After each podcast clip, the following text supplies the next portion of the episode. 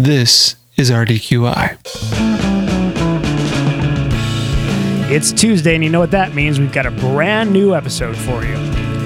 Today, I asked Ryan, how do we value an idea? My idea was that we would get into a conversation about information in the digital age, but turns out that that idea wasn't worth much at all because instead of touching on that in any way, we make a hard left turn into the nature of value itself and how economic theory has attempted to quantify what value is throughout history. Remember how fascinating Econ 101 was? I, can't, I can't say that with a straight face. Uh, please don't get turned off by the idea of economics. The principles of economics, I mean, they impact virtually every aspect of our life, and they can actually be kind of interesting. Uh, but you've got to remove the frankly absurd amount of technical jargon that goes along with the study. I mean, why state a simple fact when you can just invent a bunch of fancy words to describe simple concepts and then represent them on a graph for no reason? Well, in this episode, Ryan and I try and cut through that nonsense and talk plainly about one of the fundamental pillars around which our entire world is based. Hope you enjoy the show.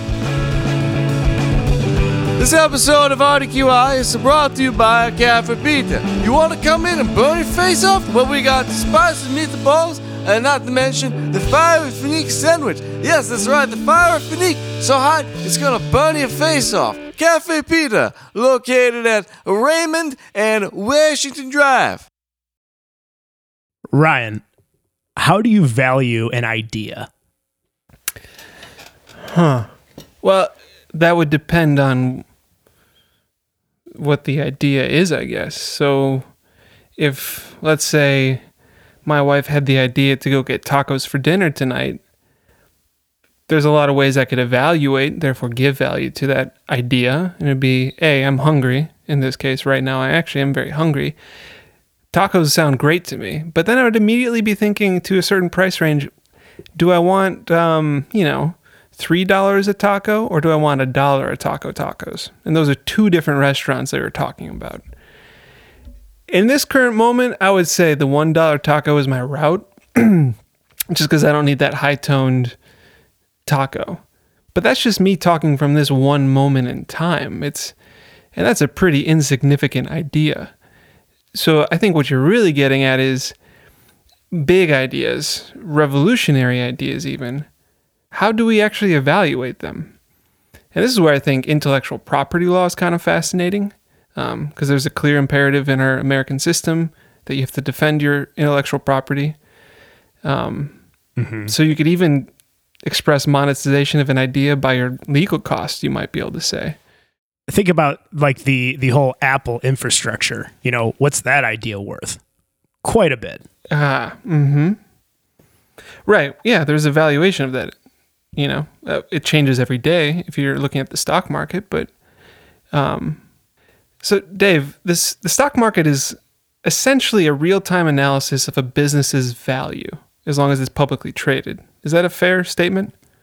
Uh, yes. Um, there's there's also an element of of the like the the future value or the future potential. Uh, uh, but but yeah, more or less, it's it's the value of a business. Gotcha. And that's I mean, it's not purely speculative because there's a lot of math and calculation that goes into it, but at the end of the day, it's gambling, right?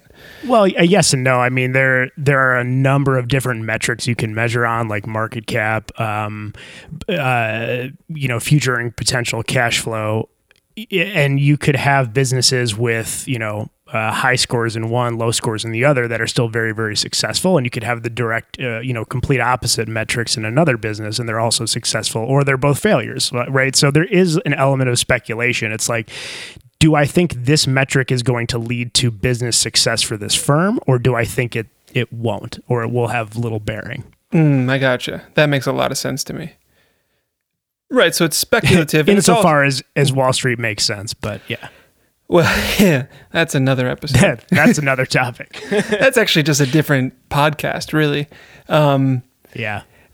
But that so that's interesting though because I mean obviously we're talking about real time hard assets of a business. Well, typically a business will have art hard assets, although there's a lot of soft assets that, that are there as well.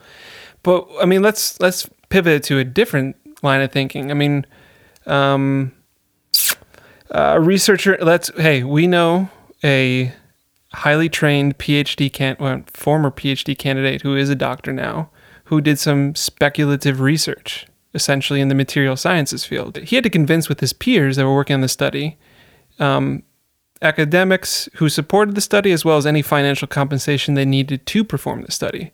So, how do you quantify the value of a speculative scientific theory?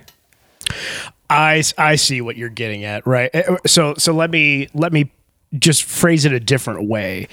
If if you know if we go back to our business example, if you know Apple invests in in research or, or funds research um, to enhance their products, and the reason that they do that is because they can take that that enhanced product and they can you know uh, sell it and make you know more money right? Like it's an investment in um, some form of asset that's going to produce more money down the line. But with like academic research you know you're essentially investing in um, something that really is open-ended and doesn't necessarily have a defined outcome or goal. So when Apple invests, it has a projected ROI or return on investment that says, hey, we're going to invest a million, but that idea that we generate is going to be worth a billion. And so, of course, this is a great deal. We're going to spend this money. But how do you decide to spend money on something that might come to nothing? Right. And actually, as a as an audio engineer, I have a really great example of this. Um, there was a Austrian physician who, way, way, way back in the 19th century, um, was studying basically binary star systems. So imagine, you know, our current star system that we're in in the uh, revolves around the sun. It's a single star. Now imagine there's two suns, and by the force of their gravity, they're revolving around each other. This exists across the universe probably hundreds of thousands, if not millions of times over. Um, so this Austrian physicist, for some reason, decided, you know what? I'm just going to look at binary star systems. And he eventually released a paper. Um, give me one second. Thank you, Internet. Um, that in English would be translated as On the Colored Light of the Binary Stars and Some Other Stars of the Heavens. Yeah, I have to think about that title for a bit. What? yeah, I mean, if you want to hear the German, it's even better, but let's not get there yet. So, this Austrian scientist was basically looking at stars. So, imagine if um, you are sitting at home and you're looking at uh, essentially like a merry-go-round, but on the merry-go-round, there are only two spheres, okay? So, they're revolving Okay. in a circle around a fulcrum that is far away from you, right? Got it. Yep. So, what he decided. So a, a salt and pepper shaker at opposite ends of a lazy susan, you know, a circular thing, and it's spinning around. Bam, there we go. So what he what he noticed is that when a star would move towards the viewer, in his case towards Earth essentially, its light frequency, therefore the color the eye detects, was different than when that st- same star would move away from the Earth. And this was groundbreaking, right? Because up until this point, it didn't really make any sense. But now we know it as the Doppler effect. Christian Doppler is the physicist I'm talking about. And we all know what the Doppler effect is. Let me just explain it to you this way. When you're outside in the street and you hear an ambulance coming and then it drives past you and it goes away from you, you will audibly detect a increase in pitch of the ambulance, of its siren at least, as it comes close to you, and a decrease in pitch as it goes away from you. Yep. Yeah. And ev- and right, and everybody knows that it's you know it's uh, think of a, an ambulance as it drives by you. You know, it just it changes in in frequency. It's still emitting the same sound, but its position relative to you is what's changing that the way that it hits your ears. And and Exactly. which I guess I've never really thought about. I think at one point I knew how that that works, but like what if you can just like very succinctly describe what is going on there Yeah, I mean, an it, audio perspective. Yeah, so basically, um, the speed of sound is constant, right? Same th- thing with the speed of light. Um, now, having said that, the speed of sound can be interfered with by humidity, temperature, a ton of other atmospheric conditions, as where light, that's not quite the case. But that's being semantic. So, as a sound is as a sound source, in this case the siren on an ambulance moves towards you, think of it simply this way. As the ambulance is ambulance is moving at 10 miles an hour, it's emitting a sound that travels at 340 meters per second. On average, that's the speed of sound. So mm-hmm. take the 340 miles per meters per second and add 10 miles per hour to it. You are changing the speed of sound essentially, because that's how it is being launched at the listener, if you will. That's a that's technically not accurate, but for the sake of this conversation, that's fine. And then as it moves away hmm. from you, technically the speed of that sound or the frequency in which it hits the human ear that's listening to it changes. And frequency determines pitch. That's why basses have super low frequencies. And then you sing falsetto, and it's up, way up there in a different register. All that is is You got. all- mm-hmm. I just wanted to comment on your angelic voice. Thanks, Dave. I Sorry. appreciate that. Go ahead. that's so that's essentially what's going on. And this physician, I keep saying physician, this physicist discovered this in I believe the 1840s, if I'm not mistaken. Now, what does this have to do with anything, right? The answer is if we didn't have a component understanding of how the Doppler effect works, ultrasounds would not be a reality. If ultrasounds were not a reality, then we wouldn't be able to non invasively look at a human body and try to see if there's any risk for stroke, uh, any hypertension in the body, aneurysms in the body, any vascular disease or deep vein thrombosis you can think of. I mean, the list goes on. I'm, So, so that's why you're. Yeah, well, that's why you're thinking physician. I mean, it's really it revolutionized uh, medical testing. You know, we can we can de- determine all of these, uh, you know, hidden anomalies within the body now because of ultrasounds. Exactly. But in 1840, that is not what Christian Doppler was trying to achieve. That wasn't his end. But how valuable is that idea? And I would say it's invaluable. The amount of lives that have been saved or at least bettered because of this technology. I mean, personally, I would say you can't put a quantity on that. And I would extrapolate that out to say that so much of our technological innovation has been compounded and built upon these discoveries that a in a in a free market um, economic system, a business would never invest, would never pay Doppler to sit around and look at stars because maybe he's going to discover something groundbreaking that's going to change the way that medicine is practiced today.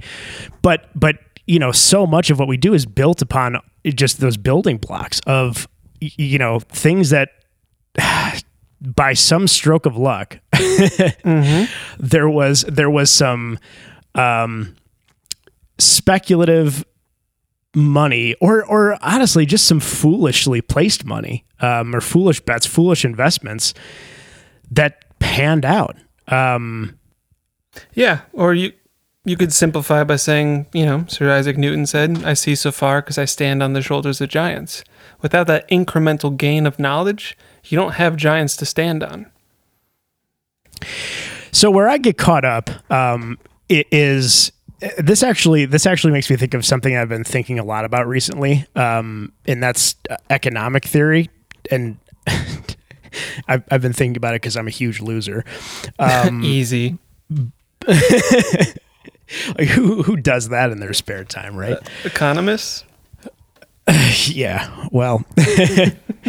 Um so economic theory is like it is fascinating because it seeks to define this like man-made system of how we establish trade and how we conduct trade um, and it's fascinating because it's something that like doesn't really actually exist but there's all these uh, you know interesting causes and effects when certain things happen in an economic system.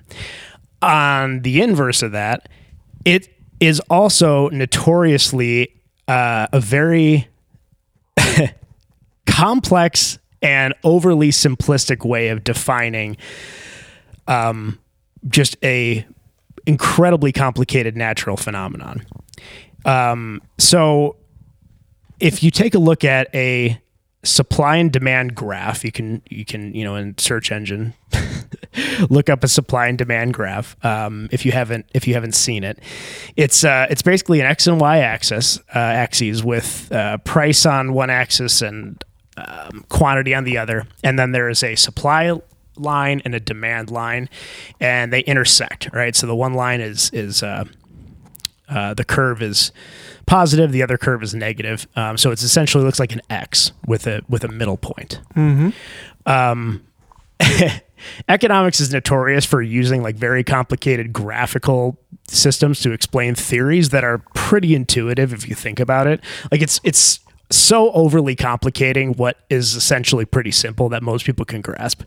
Um, and that is kind of awful because you know economics at a certain point gets very very convoluted but the the basic principles are sort of shrouded in purposefully confusing terminology and graphs Yeah. and economics Um, let's- determines our livelihood in so many ways. Why it is our livelihood. If if livelihood is you know uh, providing resources for your your family, um, you know unless you are extricating yourself from the economic game completely, which means you have gone completely off grid and you raise all your own food and you don't participate in any trade whatsoever. Otherwise, you're participating in the economic system, right? You go buy toilet paper, that is participating in the, you know, the economic system. So the the, the fundamental building block of economics is that there are these two forces and the relation between the two determine price or what I would term as value.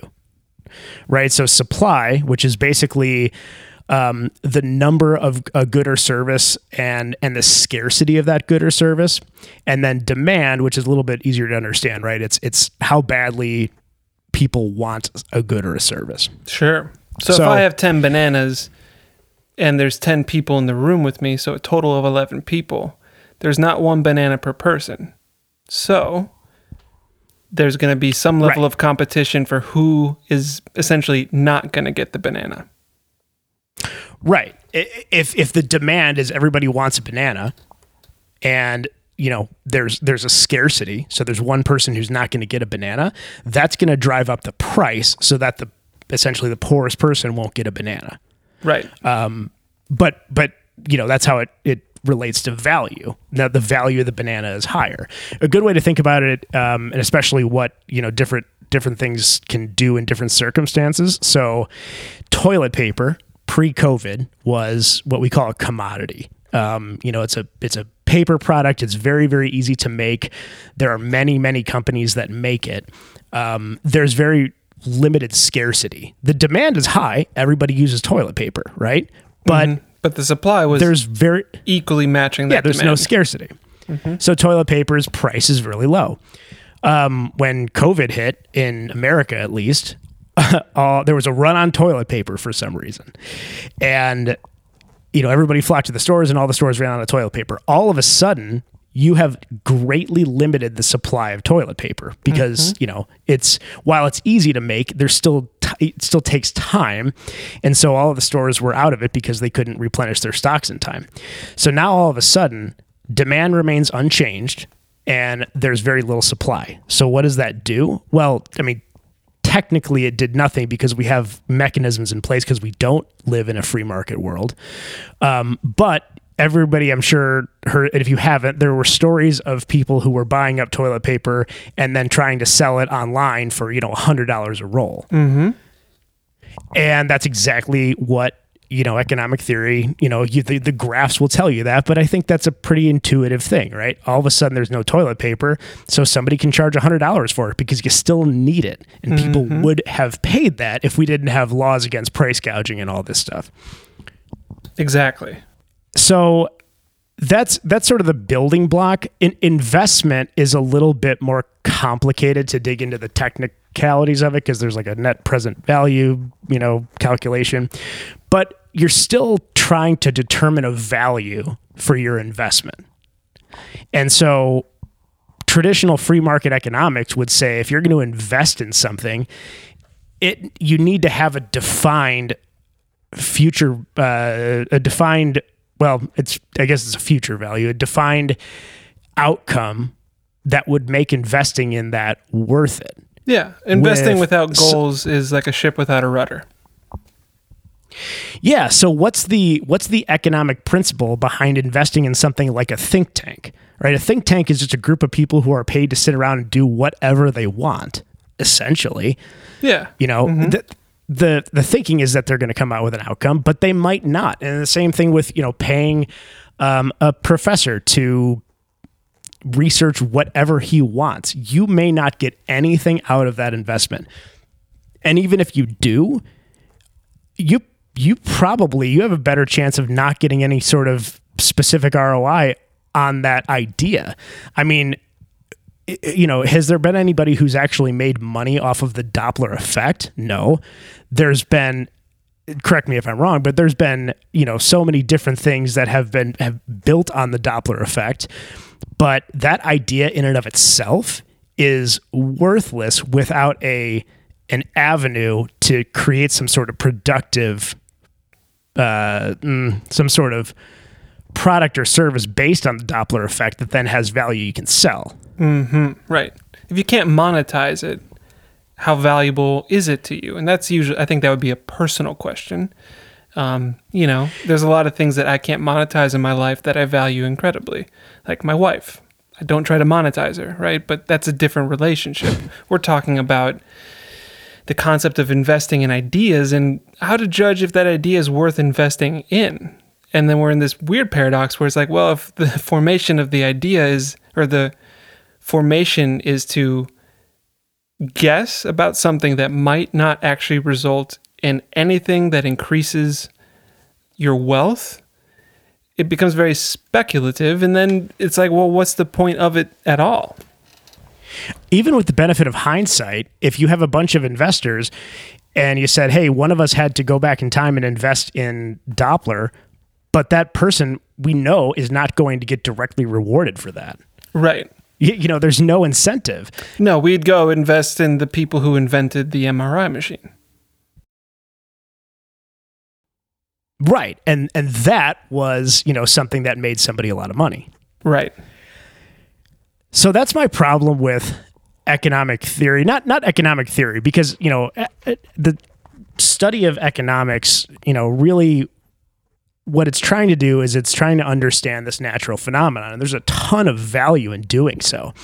The danger becomes when you there's so many issues with these dogmatic philosophies, uh, these adherence to dogmatic or absolute philosophies. Mm, yep. What I mean by that is, you know, pure free market capitalism, um, you, you know, libertarianism. It honestly, and the completely inverse communism. Yeah, yeah I was about to say you better throw socialism in there. Yeah. Yeah, absolutely. But it, there are these like hard and fast rules that are based on a very incomplete body of knowledge. So, like, ah, what's a good? Oh, so think of. So think about this. Newtonian physics was, you know, the final say in physics for most of the history of physics, right? Newtonian physics was how objects interacted in the physical world. That was the law until Einstein came along mm-hmm. and proved that there were a whole subset of functions in the physical world that did not obey the laws of Newtonian physics in any way. Right. And he was caught up in a conflict of like, but this has to square with Newtonian physics. And it took him a little while to figure out his concept of special relativity. Which actually, incidentally, he's quoted as saying he thought about this first when he was riding his bicycle at night. And he'd be approaching a lamppost by lamppost by lamppost and realized as he approached light, the lamppost, and as he left light, the lamppost again, there must be a relation there, a relationship there, which is kind of a little bit what Doppler was saying too. I, I was gonna say that, like I, I, when you were explaining that before, I thought, isn't that relativity? I mean, you could see how it is again the sh- part of the giant that Einstein stood on when he made that special relativity uh, relativity finding. Yeah, I mean, Einstein, another perfect example of you know uh, he was doing that in his spare time. So he was essentially uh, investing his time um, in trying to figure this stuff out. But, you know, why? He didn't know what he was going to get into. Sure. Mm-hmm. But, it, you know, if we had, and think about what, what relativity and quantum mechanics has opened up in, in terms of the realms of possibility in technology. Um, with economics, it's sort of the same thing, you know, it, and we, we tend to forget this now, which is hilarious when you hear, you know, free market uh, advocates or uh, libertarian advocates. Um, you know, for most of, uh, you know, the uh, I don't know when this would date back to. I guess the beginning of economics through the 19th century.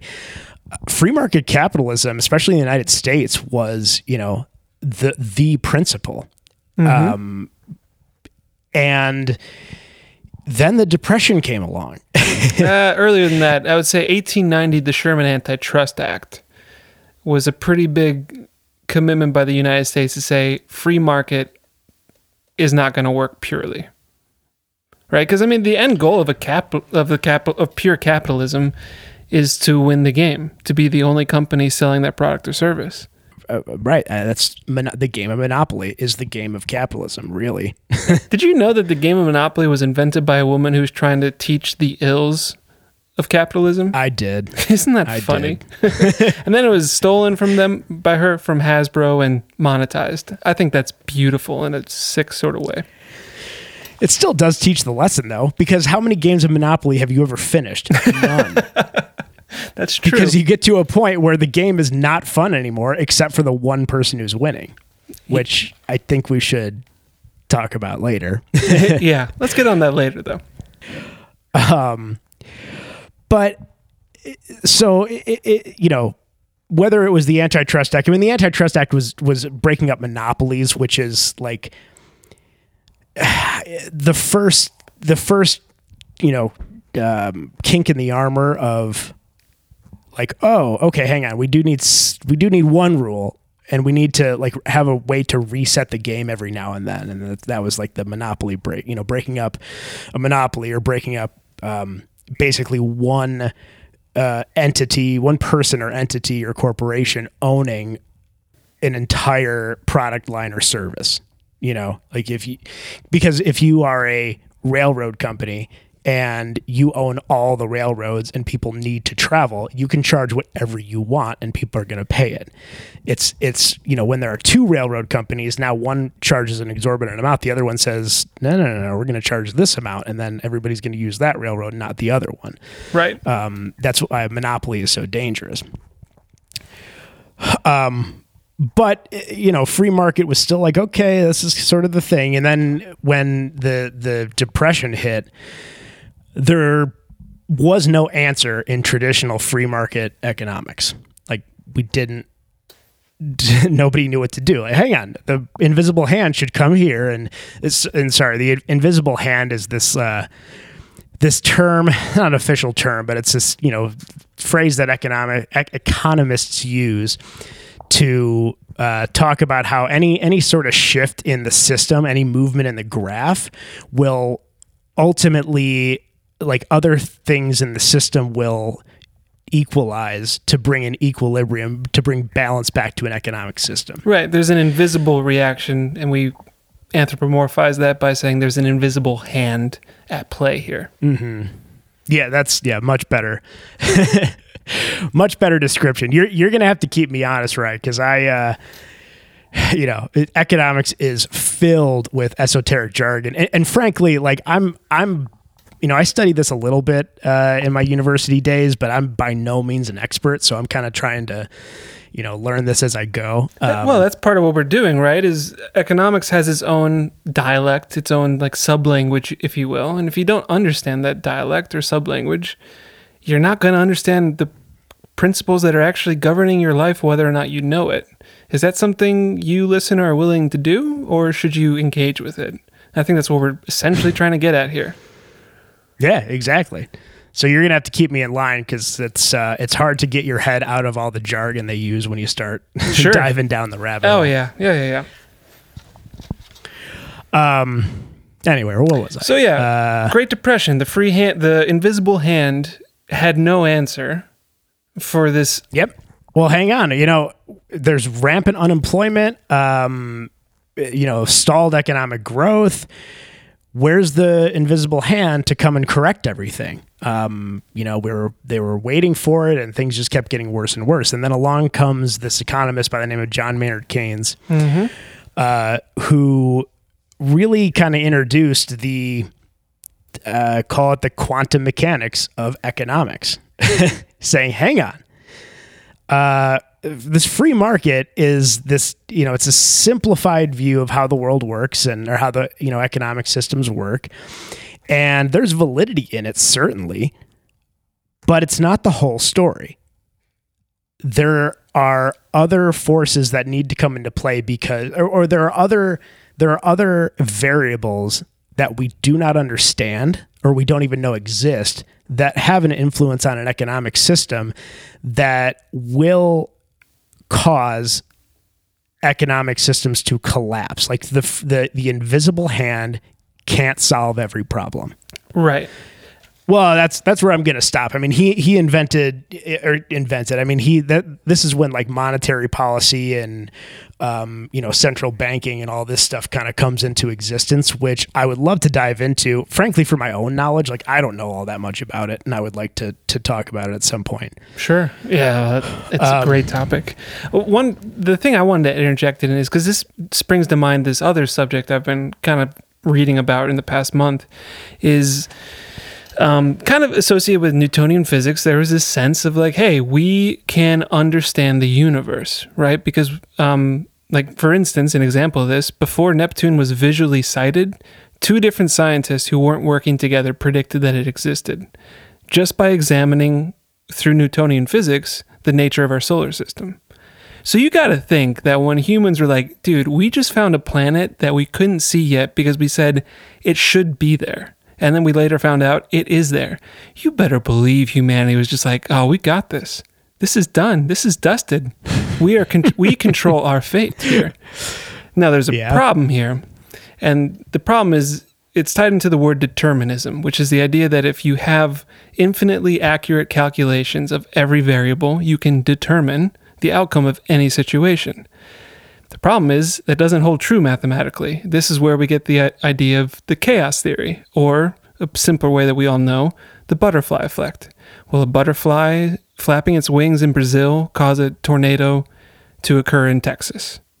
And the answer is there are so many things beyond our ability to predict because even if we did have the ability to have infinite calcu- or infinitely accurate measurements, still mathematically there is going to be what appears to be chaos injected into any complex system.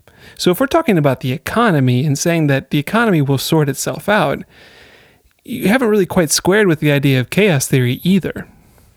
Right. E- economics is a, fundamentally a social science. You're going to tell me that you're going to have rules and laws that are always going to hold true. No, there's always going to be somebody who's going to do something totally off the wall just cuz out of out of spite, out of mental illness, out of being a hipster and Having a three martini lunch? Who knows? Yeah, I, and so really quick, I because I, uh, I- what you just said is um, with de- de- bleh, determinism and chaos theory. I feel like that's that's such a like a academic way to say that things are way more complicated than we ever make them out to be. You know, think about the human body. Think about how, you know, for how all of human history we've been thinking about the human body. And yet we don't like we we couldn't build one. Think about a brain, you know. Right. We, we know so little about how the brain works. Like nobody on earth could create a human brain um, and and yet it, it happens. So like the theory is, hey, once we understand everything about the human brain, we'll be able to build one. I don't think so, and that's what chaos theory says is like, uh, there will always like you can you can try and build rules for everything, and then there will always be something that is an exception to the rule. Yep. Mm-hmm. Yeah, for our conversation at least, that's exactly what chaos theory is saying. And that is like my my thesis in a nutshell is you know we have these studies that that beget these systems of rules and we think okay all these rules here's how mathematically it you know we've shown it to work. And then you get free market economics and then you get the depression which essentially would have collapsed the economy had it not been for somebody to stand up and say wait guys like we need to be we need to think about this differently. And that's why i think understanding the underlying theories in your discipline however maintaining agility and maintaining mobility in your thinking so that you use them as guideposts but you don't adhere to them as specific rules. Mm-hmm. This absolutism is what causes all of these terrible problems. Yeah, there's a lot of that going around right chaos theory. right. You know, you hold to these absolute principles, something's going to come along and, and prove you wrong. And if you still hold to the principles, you're going to collapse the whole system. Which kind of gets us back to the beginning and saying, how do you value an idea? And I think everyone, what we're coming to the conclusion here might be, is everyone's going to value an idea differently. And that's a really good thing. Well, I mean, I think the larger question, and I think we we should probably stick on this concept for a while, but what is value?